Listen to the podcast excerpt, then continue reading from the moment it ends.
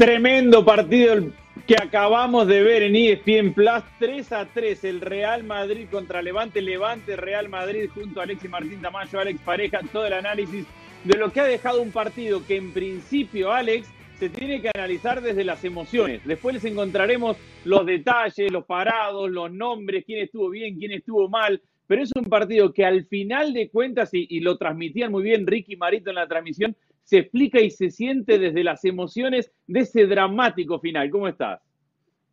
¿Qué tal amigos? ¿Cómo estáis? Un abrazo para los dos. Sí, por oleadas, ¿no? Eh, en los diez primeros minutos el Levante tuvo un buen arranque, después desapareció por completo del partido. El Real Madrid fue muy superior en la primera mitad con un Isco eh, que estaba en esos, eh, en esos estados anímicos, estaba totalmente suelto, estaba totalmente eh, liberado, pero corrige muy bien Paco López en la segunda parte. es, los nervios pasan de la defensa del Levante a Lucas Vázquez, que fue el eslabón más débil en la, en la, defensa madridista y después buena reacción. Ha habido un, un, buen intercambio de golpes hoy el que nos ha ofrecido Levante y, y, Real Madrid. Por fin rompemos el ritmo de marcador binario, ¿no? Todo era 1-0, 1-1, 0-1. Hoy explotó la piñata de los goles la verdad es que es un, es un muy buen resultado, sobre todo para el Levante. El Real Madrid eh, va a tener que querer que decidir qué quiere ser de mayor. Si el Madrid de la segunda parte, del, control, del cara a cara, del golpe a golpe, o el Madrid de la primera, el Madrid de Isco, de Bale y de Hazard, de dámela al pie que yo quiero.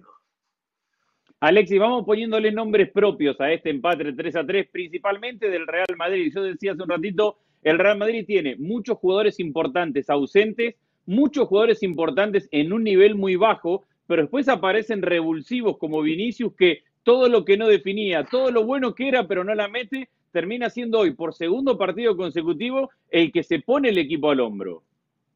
Sí, ¿qué tal? ¿Cómo estáis? Bueno, yo creo que eh, sobre la, diatriba esta que planteaba Alex de cómo debe ser el Madrid, el del primero o el del segundo tiempo, yo creo que más le vale ser el del primer tiempo, porque un Real Madrid eh, ahora mismo en, la, en, las circunstancias en las que está y con la falta de gol que tiene, y lo decimos después de haber metido siete goles en las dos primeras jornadas, pero evidentemente al Real Madrid le falta un buen delantero, le falta un buen 9, yo creo que eso es algo evidente. El Madrid no puede vivir del, del, golpe a golpe porque le va a pasar muchas veces lo que le ha pasado hoy, que se le van a ir, que se le van a ir los puntos. Creo más en un Madrid como el que hemos visto en el final de la temporada pasada y como el que en el que vimos post confinamiento, que basó sus victorias o sus triunfos en la liga en mantener la portería a cero y conseguir de cuando en cuando eh, algún gol. De hecho, eh, el Real Madrid no recibía tres goles en un partido oficial desde el día que le hicieron, eh, le, señalaron tres penaltis en contra también en Valencia, en Mestalla en este caso, en un partido que acabó, que acabó 4-1. Digamos que este no es el partido habitual del,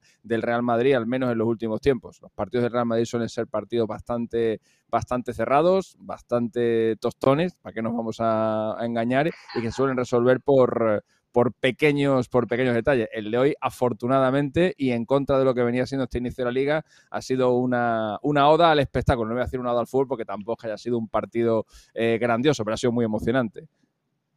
Ahora, era un partido que desde el arranque parecía ideal para el Real Madrid, Alex. Hemos hablado mucho del de problema que tiene el Real Madrid es abrir los partidos. Cuando al minuto 5 estás ganando 1 a 0, una pelota donde rompen muy bien a un, echico, a un equipo que intenta achicar en bloque y hacia adelante con un movimiento de Benzema sensacional, una gran jugada para que defina Bale. Ahí dijimos, minuto 5, el Madrid ganando 1 a 0. Es el escenario ideal para el control, para explotar la velocidad de Bale, de Hazard. Era el partido perfecto en ese momento para lo que le gusta tener al Madrid.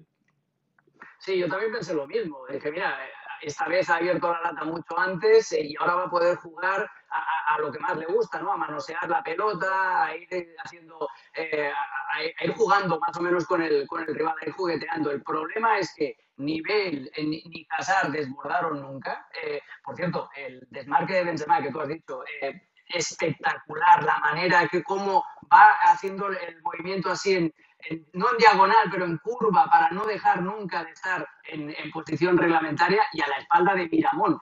En la previa decíamos, Miramón es el eslabón más débil de la defensa del, del Levante. Bueno, pues por ahí también se le coló el gol de, de Vinicius. Eh, yo creo que el Madrid hizo una muy buena primera parte, hizo una muy buena primera parte, le faltó un poquito de punch, le faltó colmillo, le faltó gol, eh, supongo que a eso te referías, eh, Alexis, la verdad es que sí, que un, muy buen partido, eh, sobre todo de Isco. Eh, y además, eh, teníamos la duda ¿no? de saber dónde iba a jugar, si iba a jugar de media punta o de interior. No, no, jugó de interior, jugó bien, pero ya en la primera parte ya veíamos las desconexiones que se produjeron en las bandas, sobre todo en la segunda. A Hazard y a Bale no les gusta correr hacia atrás, no les gusta juntarse con el resto de centrocampistas, y eso lo leyó bien el Levante y en la segunda parte fueron a atacarlos por los costados. Por ahí es por donde revive el conjunto local. Y ahora le damos la bienvenida a Adal que se suma con nosotros para, para seguir analizando este partido. Adal, antes de, sumarte, quiero que Alexis me hable de la defensa del Real Madrid. Es eh, el hincha del Real Madrid en este momento, Alexis, y después seguimos Adal. ¿Está preocupado por lo que colectivamente hace defensivamente o porque ve que al final de cuentas todas esas dudas por no tener a Ramos y no tener a Barán y el paso adelante que tienen que dar los que están hoy en un partido que te meten tres goles con tantas distracciones genera ahora de ¿tenemos lo suficiente? Claro, es que hemos pasado de una, de una defensa del Madrid que, que sabíamos todos casi de memoria, ¿no? Que era Carvajal, Ramos, Barán y Marcelo, a prácticamente una defensa totalmente nueva. Y eso que, bueno, en, el, año pasado ya Militao y Nacho jugaron bastantes partidos del tramo final de la temporada, de la temporada juntos, pero hay que incorporar un nuevo elemento a esta defensa, como es eh, Alaba, eh, que no es lo mismo que Marcelo, defiende un poquito más que Marcelo y un poquito menos que, y un poquito menos que Mendy, es decir, es un elemento extraño al que habrá que incorporar. La pareja de centrales, pues, hoy hemos visto, por ejemplo, en el, en el creo que ha sido en el tercer gol, eh, o en el segundo, ya no sé, porque ha habido, tantos, eh, nos hemos había, en, el que ha fallado Alaba, al lado de cabeza sin querer, creo que ha sido el tercero, había tres jugadores del Levante completamente solos en el área pequeña. Eh, ha sido un desajuste. Es verdad que hay una, hay, un, hay una mala fortuna porque el balón le da en la cabeza a Alaba sin querer, pero claro, hay tres jugadores totalmente solo en el área pequeña para rematar. Si no remataba uno, remataba cualquiera de los, de los otros dos. Esos desajustes son los que tendrán Chelotti que, ir corrigiendo, evidentemente. Bueno, señores, vemos el partido. de repasar Sí, Andrea, tiempo de repasar las acciones tempranito, ya lo decían ustedes, gran jugada por parte de Alaba para Karim Benzema, el pase de Alaba para Karim es perfecto, luego cómo tiene pausa y paciencia para asistir. Y entonces llega el pase a la red por parte de Karim Benzema, lo de Melero como jugada de NFL, corrida por el centro en dos ocasiones, Melero encuentra contacto con la pelota y sirve para que Roger Martí consiguiera el tanto del empate, era el uno por Ahí se le nota a Lucas que no es lateral, ¿no? Totalmente. Esta definición, Alex, es tremenda. Qué golazo de campaña. Pero no te pueden marcar viniendo de un saque lateral, ¿no? No, no, el centro es precioso, el remate es espectacular y otra vez, Lucas Vázquez estaba solo, nadie le ayudó, nadie hizo la cobertura. Vaya pase de Casemiro para habilitar a Vinicius y vaya definición del brasileño. Oye, ¿cuándo, este ¿cuándo ha aprendido a definir Vinicius? ¿Cuándo aprende a definir Vinicius? En la última semana, ¿no? en, el, verano cuando te mandaban los deberes, ¿no? Los, los cuadernos de verano. Pues yo creo que Vinicius ha hecho eso, definir este verano. Este es el, este es el golpe. Yo, hay tres jugadores del Levante completamente solos en el área pequeña para rematar cualquiera de ellos. Eh, y, los, y, los defensas de Madrid mirando todos tanto Nacho como también Alaba termina cooperando. Y luego, Andrés, este es un pedazo de gol. ¡Qué definición de Vinicius! Es una maravilla porque para mí ahí la quiere poner. Para mí tiene toda la intención de buscar abierto el segundo palo. Vinicius se ha transformado en, el revulsivo. Eh, yo creo que la semana que viene veremos a Vinicius titular y a Hazard empezando a pelear el puesto desde el banco de suplentes. Y después este momento de drama absoluta. La expulsión del arquero a Irtor, besa al arco y que no le pateen. Sí, de acuerdo, termina salvando, estaba obligadísimo el arquero para evitar que el Madrid pudiera conseguir el tanto de la victoria, consigue la tarjeta roja y consigue entonces que termine el partido igualado en empate. Pero me quedo con lo último que decía Andrés Alex, dice, es que ya se ganó el puesto Vinicius de, Vinicius de titular para el próximo compromiso. Son dos fantásticas definiciones. ¿Ya es así? ¿Más por lo que él hace o por también lo que está dejando de hacer Eden Hazard?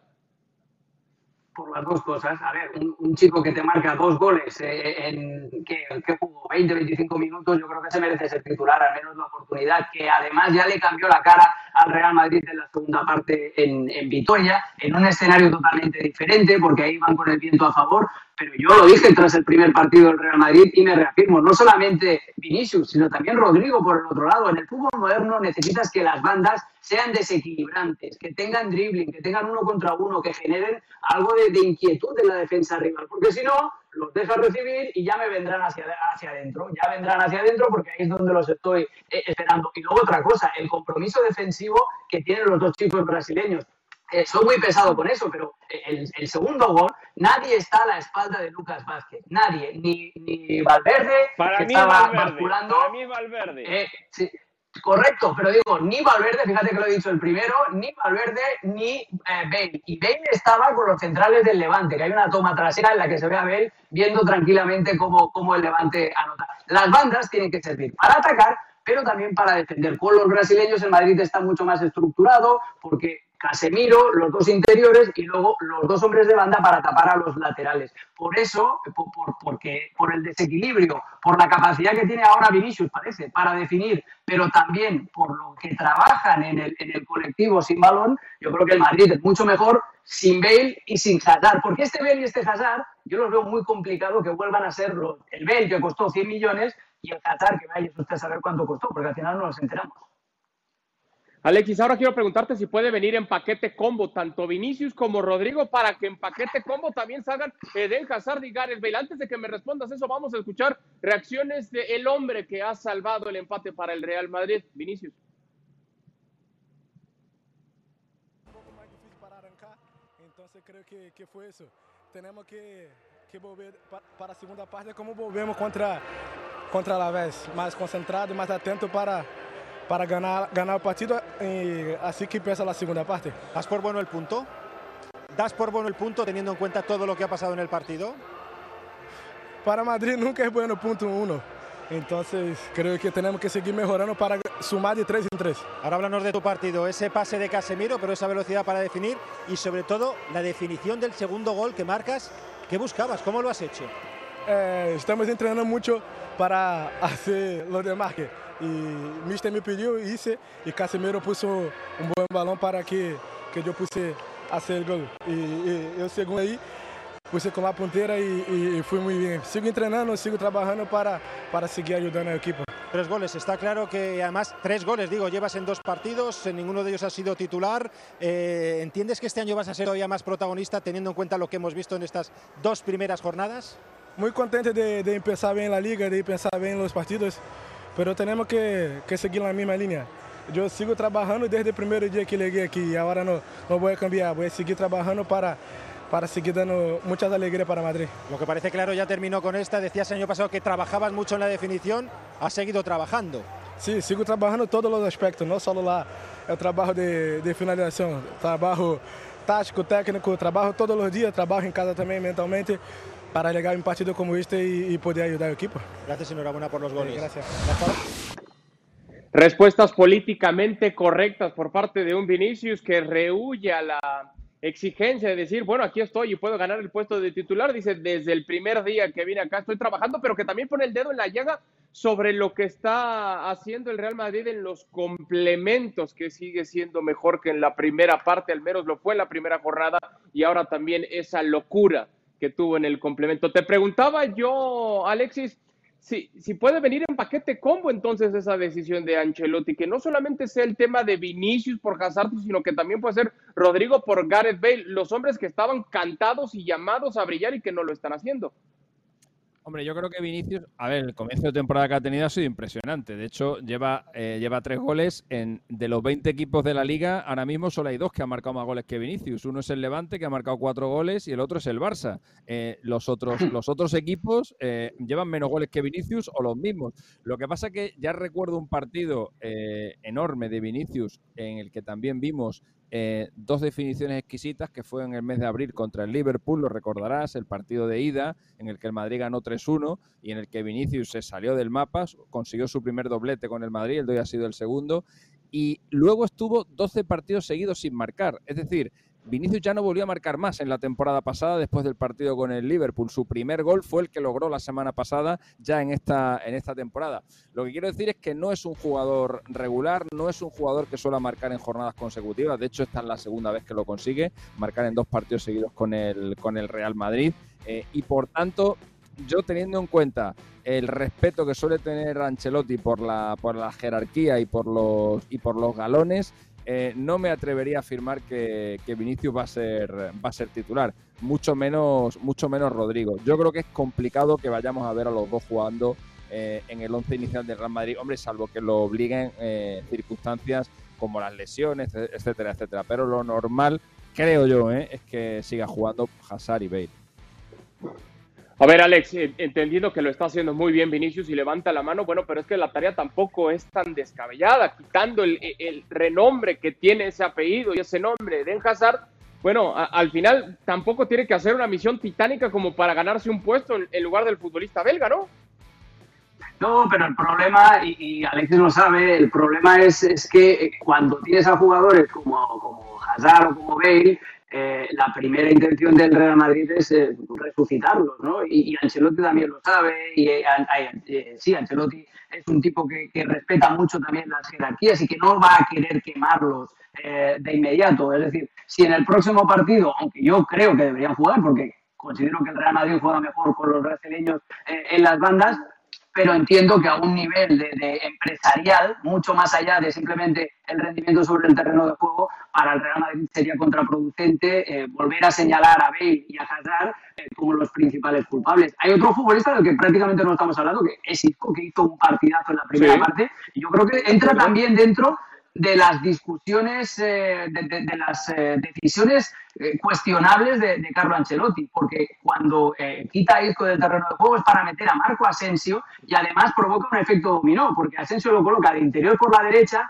cambia de perfil a Valverde, Valverde con, con, la pierna izquierda o por el perfil izquierdo pierde muchísimos enteros, no tiene confianza y a Marco Asensio lo quería para dinamizar un poco el, ataque, para driblar desde la zona del centro de la cancha. Yo creo que ese cambio eh, podría haber esperado un poquito más porque Isco estaba en un nivel de confianza y en un nivel de efectividad en el dribbling eh, muy superior al resto de los futbolistas. Andrés, en esa misión de Ancelotti de rescatar al soldado Hazard, al soldado Bell y al soldado Isco, bueno, por lo menos eh, puede tener ya la alegría eh, de, haber encontrado y regresado al camino a uno, ¿no? Lo que bien señalaba Alex, ahí está Isco que parece vuelve a su mejor versión, incluso hasta físicamente se le ve mejor que la temporada anterior.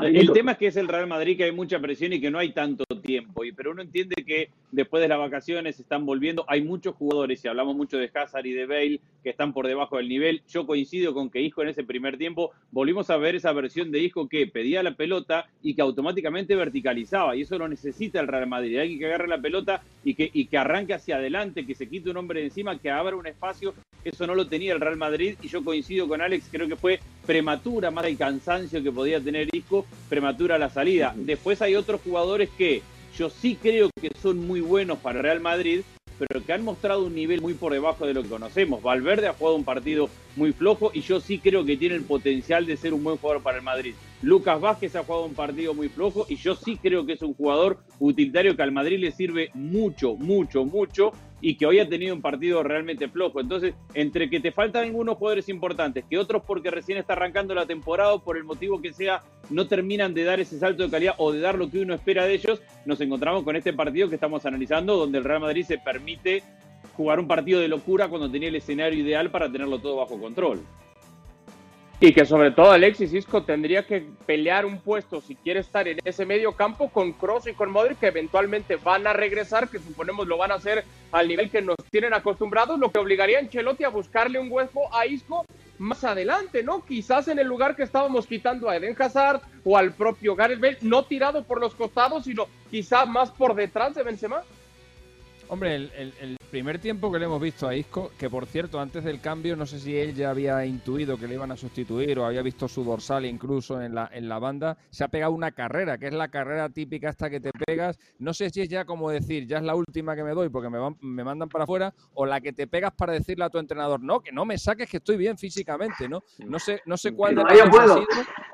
Sí, sí, pero, pero, pero ha sido significativo, ¿no?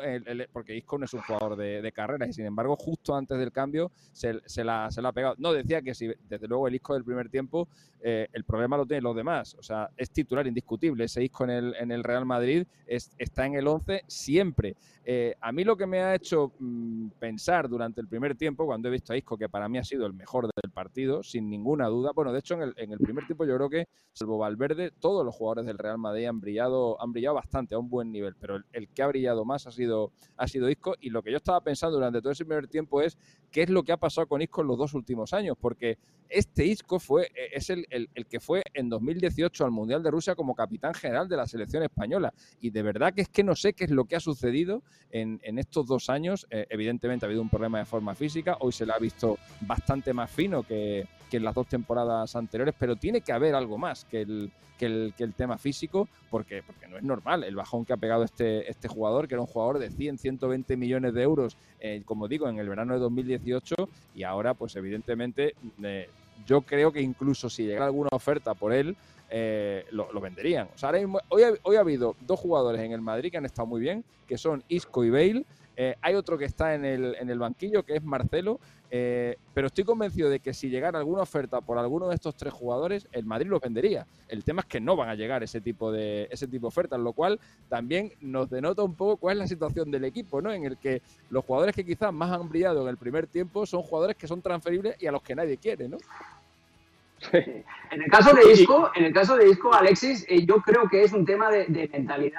y tú que estás ahí lo sabes mucho mejor. Está muy rodeado de gente que a la mínima que hace dos partidos buenos ya le está reclamando que es balón de oro, ya le está susurrando al oído que él debería ser el metrónomo del, Real Madrid, del hombre que, diferencial, etcétera, etcétera. ¿Y qué sucede cuando Isco escucha y lee estos titulares? Que deja de trabajar en defensa que se deja ir y que cree que con su magia, que con su, con su conducción de balón, que eso no lo va a perder nunca, con ese toque que tiene corto, eh, va a tener suficiente. Hoy vimos a un Isco enchufadísimo, primero porque físicamente está hecho un pincel, yo creo que 5 kilos se ha quitado de, las últimas dos temporadas, y segundo también porque quería trabajar, porque Isco se incrustó junto con Casemiro y con Valverde cuando el Real Madrid no tenía la pelota, eh, trabajó, fue disciplinado y luego también eso, eh, cuando recibe, tiene muy claro lo que quiere hacer y ahora está en ese puntito dulce de que le sale todo. El problema de Isco es ese, cuando encadena tres partidos buenos consecutivos,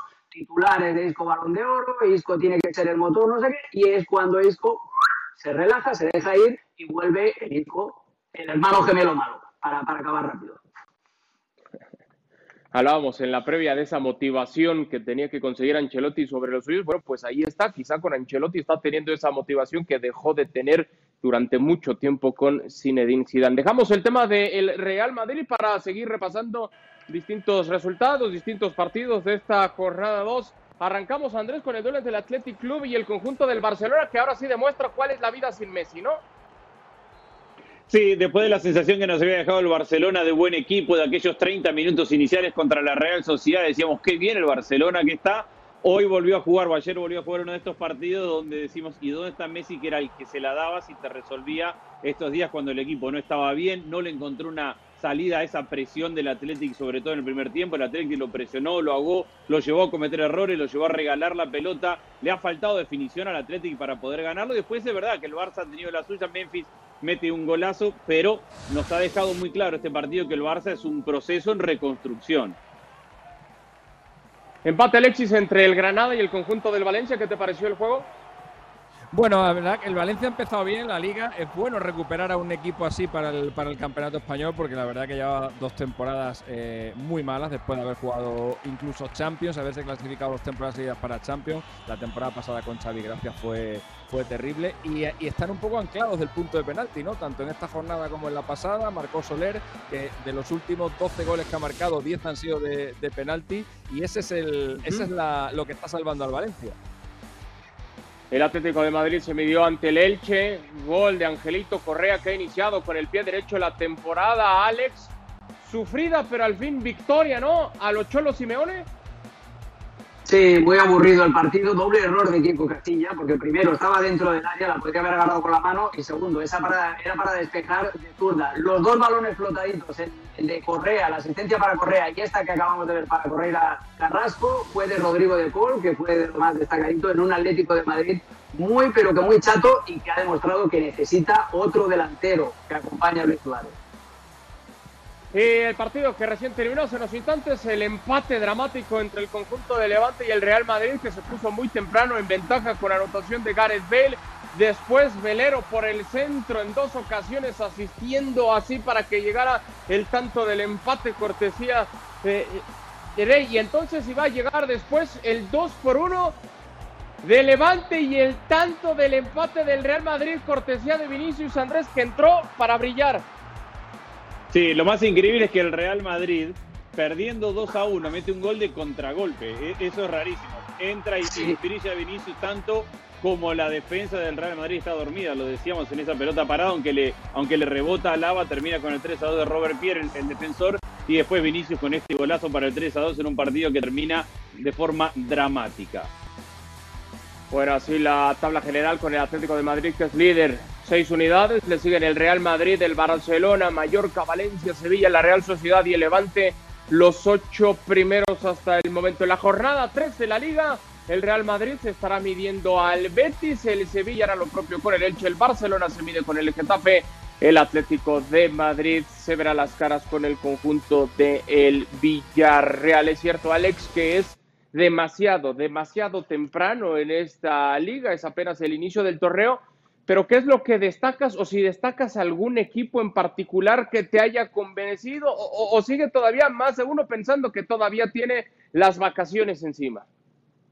No, es muy pronto todavía para sacar conclusiones. Eh, me gusta lo que destacó Andrés en, la previa de, este partido, la polifuncionalidad de los jugadores del Atlético de Madrid, cómo eh, sin mover el esquema, porque si no le parece anclado ya con esos tres centrales, con el 3-5-2, eh, hay jugadores que un lado, en un momento te aparecen como carrilero izquierdo, como es el caso de Saúl, luego pasan al centro del campo, etcétera, etcétera, etcétera. Me ha llamado mucho la atención eso y tengo muchas ganas de ver al Sevilla mañana contra el Getafe.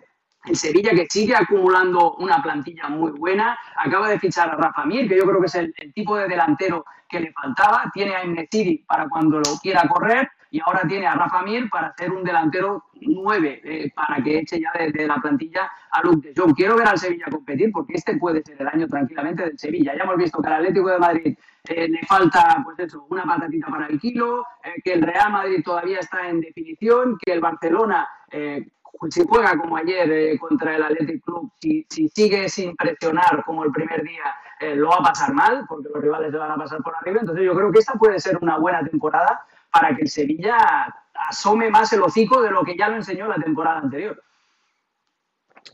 ¿Cambien algo eh, el pronóstico de lo que tenías, Alexis, antes de que comenzara el torneo sobre los que pensarías que iban a estar arriba? ¿Ha cambiado algo después de lo que has visto en estos dos partidos? ¿O se mantiene igual tu, tu equipo que crees que va a ganar y los que le van a seguir?